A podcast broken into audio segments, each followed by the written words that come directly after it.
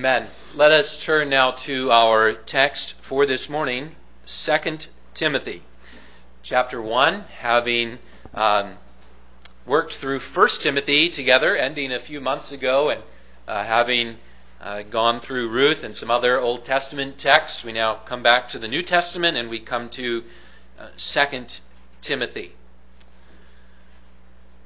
And we look this morning at the first 12 verses of 2 Timothy.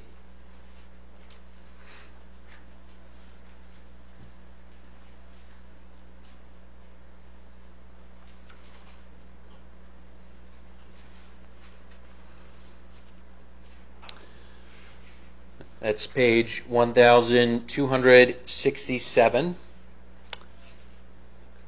In most of the ESV Bibles under the seats. And let us hear now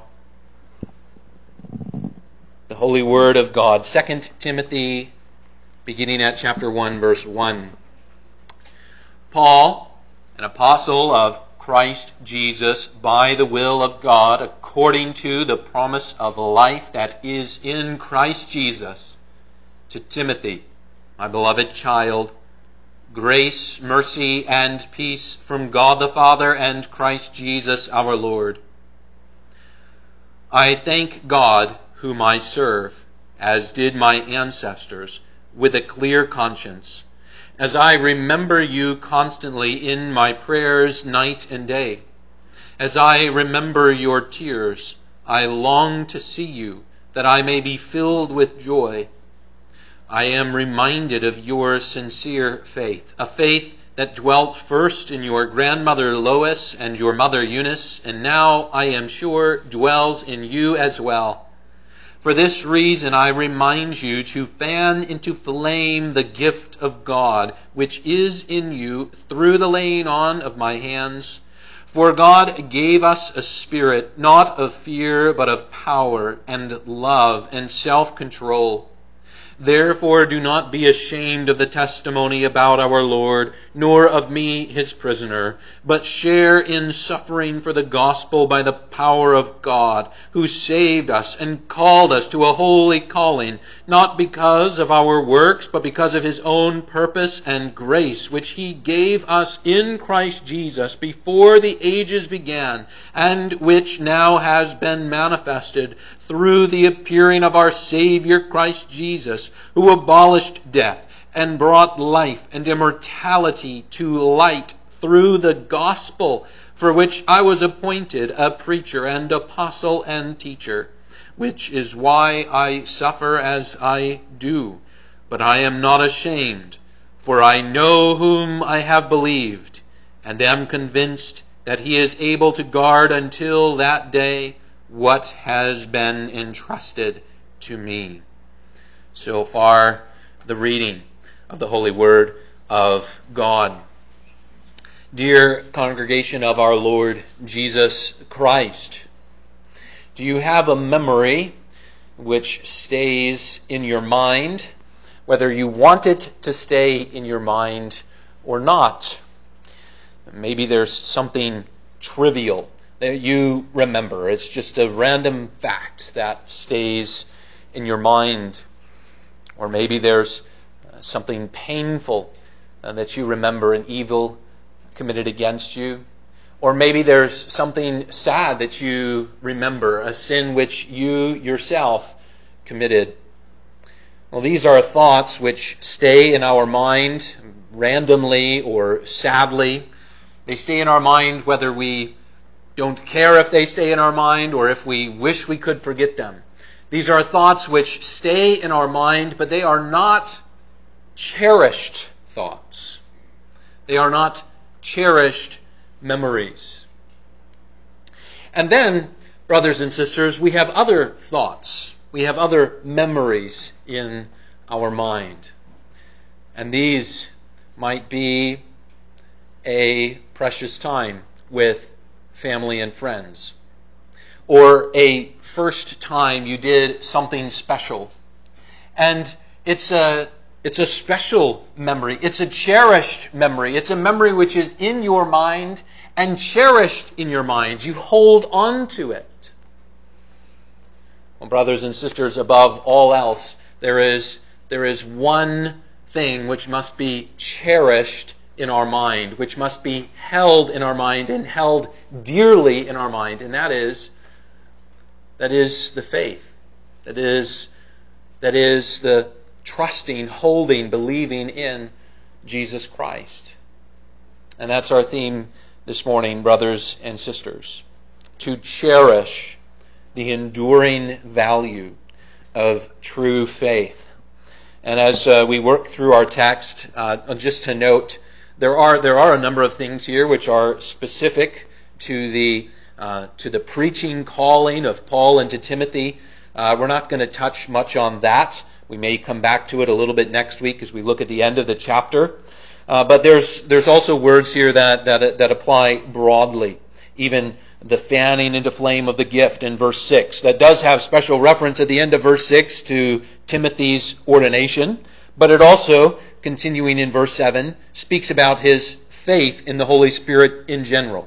So just that, that word as we work through our text. We're, we're going to think in more general terms. We're not going to look at the, uh, at the preaching calling of Paul and Timothy as specifically. And our three points this morning, brothers and sisters, are first, uh, and here, if you're looking at your outline, you have a slight edit, to dwell in the faith.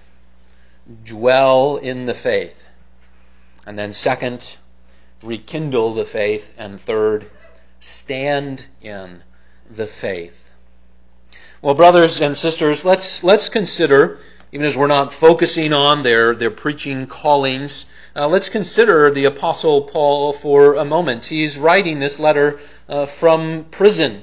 And we see, looking ahead to verses 8 and, uh, and 11, that this is an imprisonment directly tied to his preaching. He's not in prison because he, he broke some other law of the land. He's in prison because he preaches the gospel. This is why he's in prison in Rome. And he's ready for this suffering. The Apostle Paul is ready to live out this suffering for the faith, even specifically because he, he can endure this trial imprisonment specifically because he knows he's imprisoned for the faith. He is ready to endure this for the sake of the gospel. And then he says to Timothy in this context, as one writing from prison, as one writing from prison, that Timothy also should share, the end of verse 8, in suffering for the gospel by the power of God. And certainly, brothers and sisters, when we think about a sincere faith, when we think about a faith which is uh, something that someone dwells in, a faith which is lived in, and there's demonstration of that faith being lived out. And if we think of a, of a Christian in prison, well, that's a powerful testimony. If a Christian is, is in prison because of their Christian testimony, and if they endure that suffering willingly, gladly, that's, that's one way to display a sincere faith, to dwell in the faith, to live in and live out your faith. But it is very plain in our text that you do not have to be in prison to demonstrate that you are living in the faith and living out that faith. Because what is the other context where we see sincere faith in the first verses of 1 Timothy? The other context is a home across three generations. Verse 5 I am reminded of your sincere faith, a faith that dwells first in your grandmother Lois and your mother Eunice, and now, I am sure, dwells in you as well. People of God, where are we to dwell in, live in the faith, and to do so in such a way that it can be seen as a living out faith, displayed, the sincerity being visible to all. Well, we can do that in a prison cell, and praise the Lord for many believers who have done so. We can do that in our homes.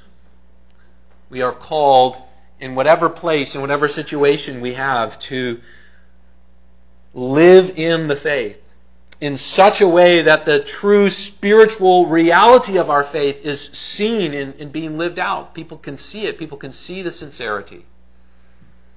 It's true for Paul in the prison cell, it's true for Timothy and for his mother and for his grandmother in the context of the home. The faith is a true spiritual reality for these believers. We can go back to the language of the salutation in the first two verses and we can say it this way. It is not only Paul who lives according, verse 1, to the promise of life that is in Christ Jesus. It is not only Paul and Timothy who uh, live by the grace, mercy, and peace which comes only from God the Father and Christ Jesus our Lord. And so then, brothers and sisters, we come and we take this and we say, well, what dwells in you? And dwelling in you, living in the faith, is your faith seen as something which is lived out wherever you are, in a prison, in a home, whatever situation in life you have. As a uh, Christian counselor uh, once used an illustration of if, if our we're walking through life, and if our emotions are, are like a cup filled up, what's, what's filling up that cup? Is the cup filled up with, with, with water of, of peace? Is it, is it clear? Or is it, is it all kinds of, of muddy and, and dirty and, and full of anger? And then as we're going through that life like a cup, it's going to happen in our life, whether we're in a home or in a prison, that we bump into difficult situations. And when we bump into difficult situations, what, what spills over the edge of our cup? Are we dwelling in the faith? And then is that what's spilling out? What's being lived out? So that someone could look, look at us, or look at our home across three generations and say, I give thanks for your sincere faith. I'm reminded of your sincere faith, which dwelled first your mother and your grandmother. Thinking about that, that image of, of the cup and, and what's spilled out, we consider the words of Jesus Christ when he spoke in, in Matthew uh, chapter 15. And when Jesus said these words in Matthew 15, verses 18 to 20. Matthew 15, verses 18 to 20. But what comes out of the mouth proceeds from the heart, and this defiles a person. For out of the heart come evil thoughts, murder, adultery, sexual immorality, theft, false witness, slander. These are what defile a person. So again, walking around, bumping into life circumstances in all kinds of different places. What what bumps out? What spills over? Is it uh, anger and animosity, or is it peace and patience? Well, brothers and sisters, surely it must be our prayer that we would live according to the promise of the life that is in Christ Jesus, and that, that this would be seen then in, in how we live out. And this is our hope and our prayer, not just from uh, not just for one day, but this is this is our prayer continually. And we must continually be fanning the flame, rekindling our uh, life in faith. This is the image that the Apostle Paul gives to Timothy. He says to Timothy that he must fan into flame the gift of God. We see that in verse 6 and again, it is it does have some reference to Timothy's office, but we can think of this in broader terms as well, and of the of the Spirit, verse seven, which Timothy has been given, and that even links to the Holy Spirit who dwells in you. Looking ahead to verse fourteen, and so, brothers and sisters, we are called to have all of us, not just anyone who's ordained, but but all of us in the context of of the Spirit, in the context of is the Holy Spirit dwelling in you. We are all called to fan into flame our faith. We are all called to rekindle our faith. That's, that's another way this word could have been translated. Rekindle, fan into flame. Now, this is one of those uh, illustrations which it's, it's, a little, it's a little ways away from us in the 21st century. Because how is, how is our home heated? Well, for most of us, it's rather out of sight and out of mind. We don't think about our furnace very often. Maybe if the power goes out, we think about it a little bit, but we just, it's mostly out of sight and out of mind. And certainly when we think about starting a furnace, most of us don't know how to fix it if it's broken. It's definitely not some visible rekindling of a flame. And then our homes are so well insulated that just this, this need for warmth, we don't think about it in the same way. We don't think about it in the same way. But think about this illustration. Before there are furnaces, before there are well insulated homes, and maybe, maybe you've been in that kind of a situation briefly in your life. Maybe, uh, maybe like me, I can, I can think of one night in my life where this was, this was directly the illustration. This was exactly what was going on. My brother and I and a couple of friends, we, and we stayed a night in, it'd be too generous to call it a cabin because it wasn't that, uh, it wasn't that sturdy, but we stayed in what might be called a, a little cabin, and uh, there was no insulation. The wind went right through it, but there was a little wood burning stove. And when we when we went there and we're hanging out and we're playing euchre and pinochle and we're playing games and when that wood burning stove is going on that cold winter night, we were very warm and comfortable and we're in, we're enjoying a, a time of friendship. And then we we stayed the night there. We camped out in that little cabin. Well, let me tell you, we did not want that fire to go out. We were comfortable as long as the fire was burning. But we got up a couple of times in the night to rekindle the flame. We're not protected by insulation. This was this was uh, this was not uh, a night in a home on a cold winter night where we can just take it all for granted and it's out of sight, out of mind. We're warm, we're comfortable. No, this was uh, we need this flame.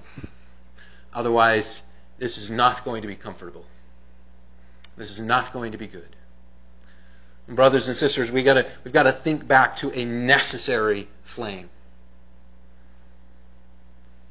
Without the flame, it is coldness. It is death. That's the picture we have here. Not a, not a time of furnaces and, and well insulated homes. No, this is, this is fan the flame because without the flame, you will, you will die in the cold. That's the picture of how our spiritual life is to be.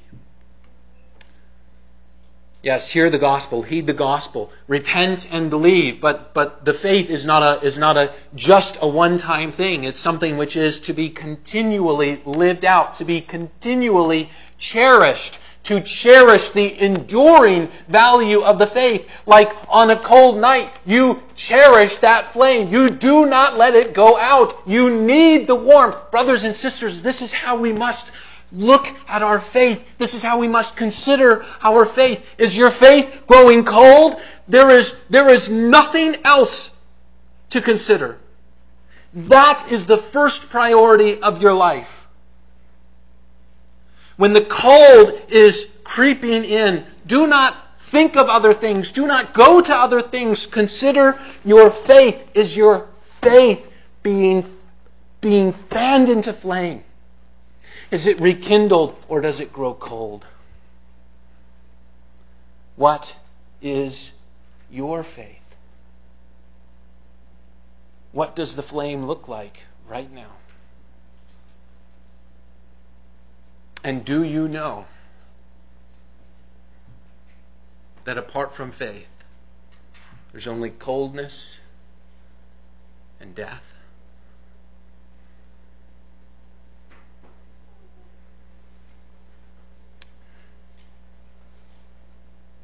There's so many things that would that would quench the flame on this earth.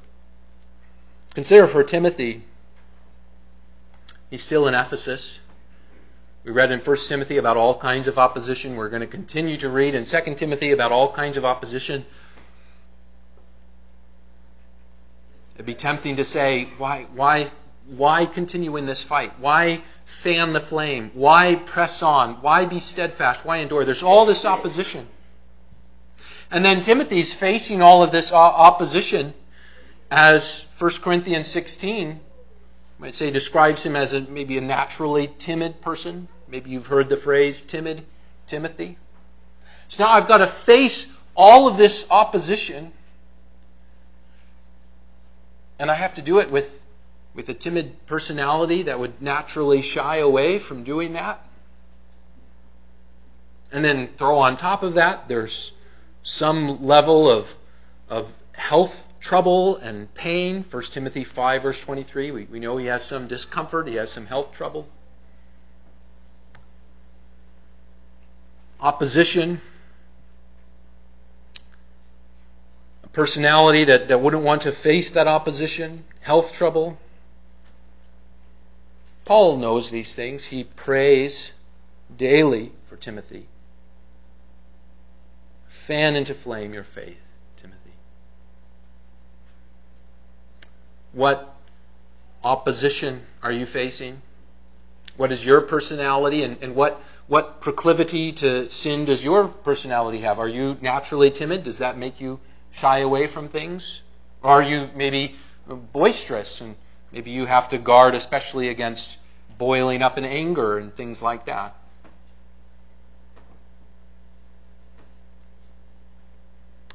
What pain are you facing? Whatever the opposition, whatever the things going around inside or outside the church, Timothy's facing all this opposition inside the church. Whatever your personality and, and whatever whatever sins your personality would pull you towards, whatever uh, whatever pains you are struggling with, fan into flame, rekindle your faith. Do not let the flame go out. And make this your prayer for yourself. Make this your prayer for others as Paul prays for Timothy. How do we keep the flame going? Well, prayer, looking back at verse uh, 3, is, is one of the things. Let's consider two other important ways to keep the flame going. And the first one, uh, this, is, this is really the essential one, and we're going to come back to this in, in point 3. We keep the flame going by, by trusting in Jesus Christ, by keeping our eyes on Him. Every day, every season of our life, keep your eyes upon Christ. And, brothers and sisters, here's a promise. As we are trusting in Jesus Christ, the flame will not go out. We're kind of putting together illustrations a little bit now, but they all relate to flame and to the fact that the flame must not go out. What is the prophecy of Isaiah repeated in Matthew 12, verse 20?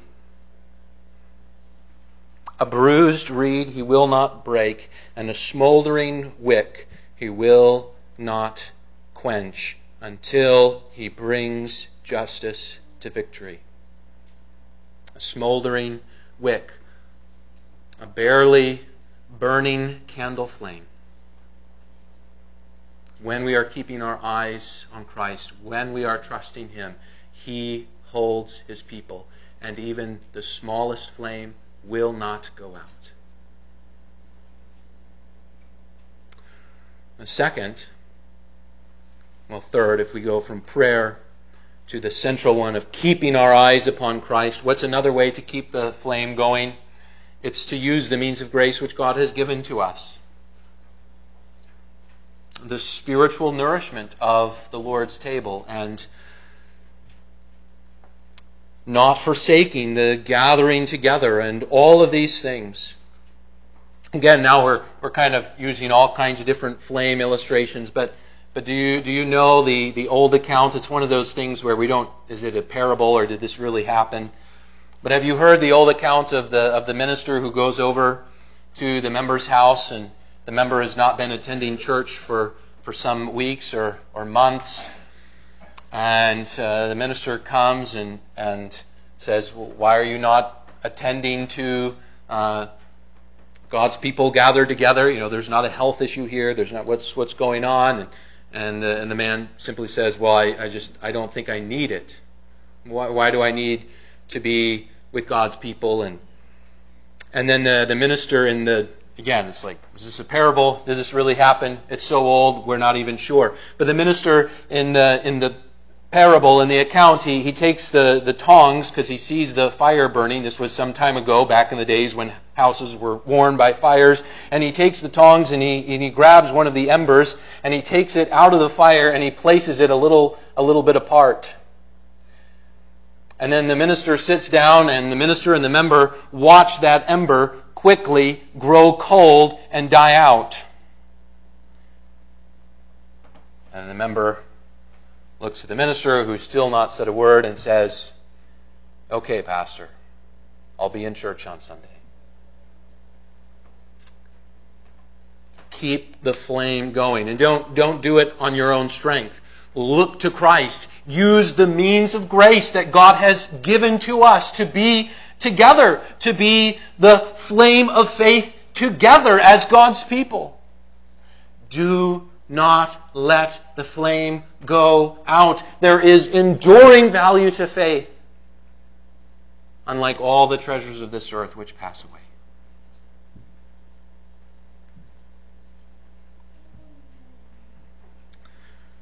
Now, trusting in Christ. We've spoken of that already, but now we consider it more as we come to our third point. Because our third point is stand in the faith but really it's be united to the faithful one.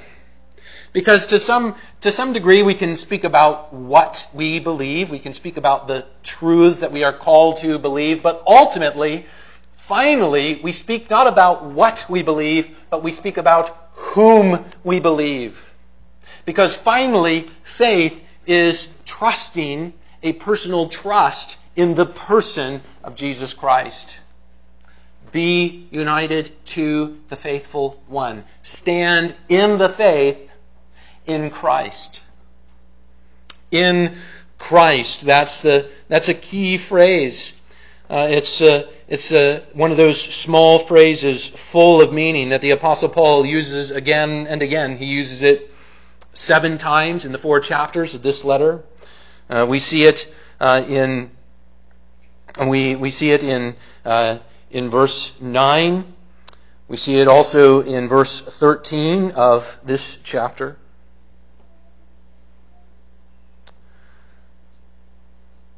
Consider that phrase, in Christ Jesus. What does it speak to, especially in verse 9? It speaks to the fact that we're saved in Christ Jesus. We are not saved, middle of verse 9, because of what we do.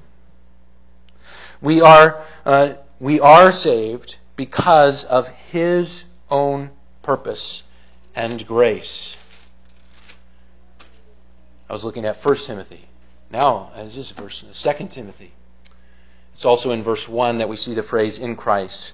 But here's verse 9, 2 Timothy 1, verse 9. Who saved us and called us to a holy calling, not because of our works, but because of his own purpose and grace, which he gave us in Christ Jesus. This, uh, this is it. Whom we believe, whom we stand firm in. To be united in Christ, to be united by faith to the faithful one. All of this is part of the salvation, which is the eternal purpose of God. Again, it has enduring value. It's a, it's a plan which came before time began. It's a plan of salvation which gives, gives life and immortality beyond the ends of this life, beyond the ends of this earth. Oh, there is an enduring value to faith. And it is, it is very plain that we're speaking not just about life and death here as we come into verse 10, but we're speaking about eternal death and eternal life. Because what is the contrast of death, the death that is abolished by Christ in verse 10? What is, what is that tied together with? It's tied together with the gift of life and immortality. Again, this is, this is something we've said uh, a few times in the last few months, but again, the, the death of Jesus Christ is not just the laying down of one's life for another person. It's not just jumping in front of the, of the bullet to save another person's life. That doesn't have enduring value. It's a beautiful act of love. It's a most, most beautiful kind of act of love. But we are all dust, and all of us to dust will return. If somebody jumps in front of a bullet for another person, that person will just die another day. But that is, that is not what Christ does. When Christ abolishes death, when Christ takes death for us, we're not just talking about saving someone's life on this earth. We're talking about the abolishing of eternal death. We're talking about the gift of life and immortality. That is what Jesus Christ accomplishes. That is what faith looks to. It is enduring value, it is eternal life. This is what we receive when we hear the gospel.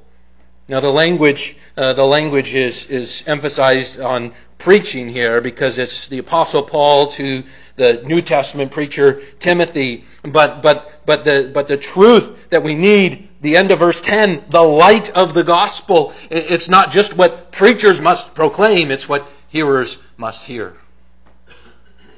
How do we have this light and immortality? By the light of the gospel. There is nothing else which brings us this enduring value. This is what lasts forever. The gospel, when by faith we stand in Jesus Christ, that is what is forever.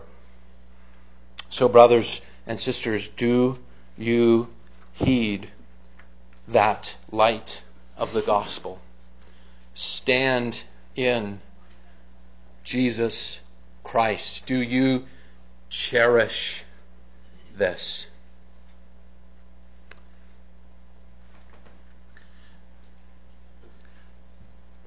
Have you ever visited with an aging saint who is losing his or her memory? It is one of the most painful things to see on this earth. Cherished memories, they're gone. There have been saints who reach a point where there is really only one thing that their mind can cling to anymore. They forget the names of sons and daughters.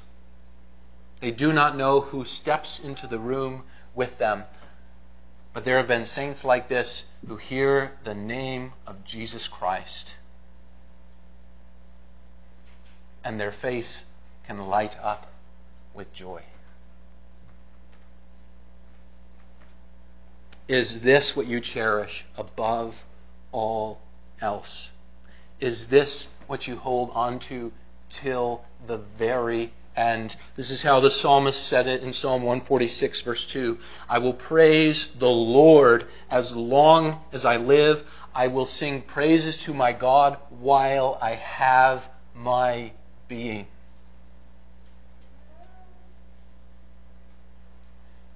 Fan into flame, rekindle, never, ever let your faith die out trusting in Christ, it will never die out.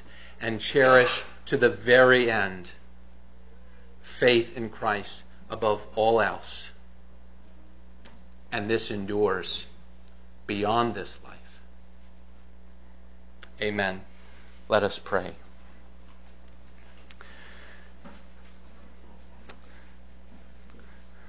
Lord, our Lord,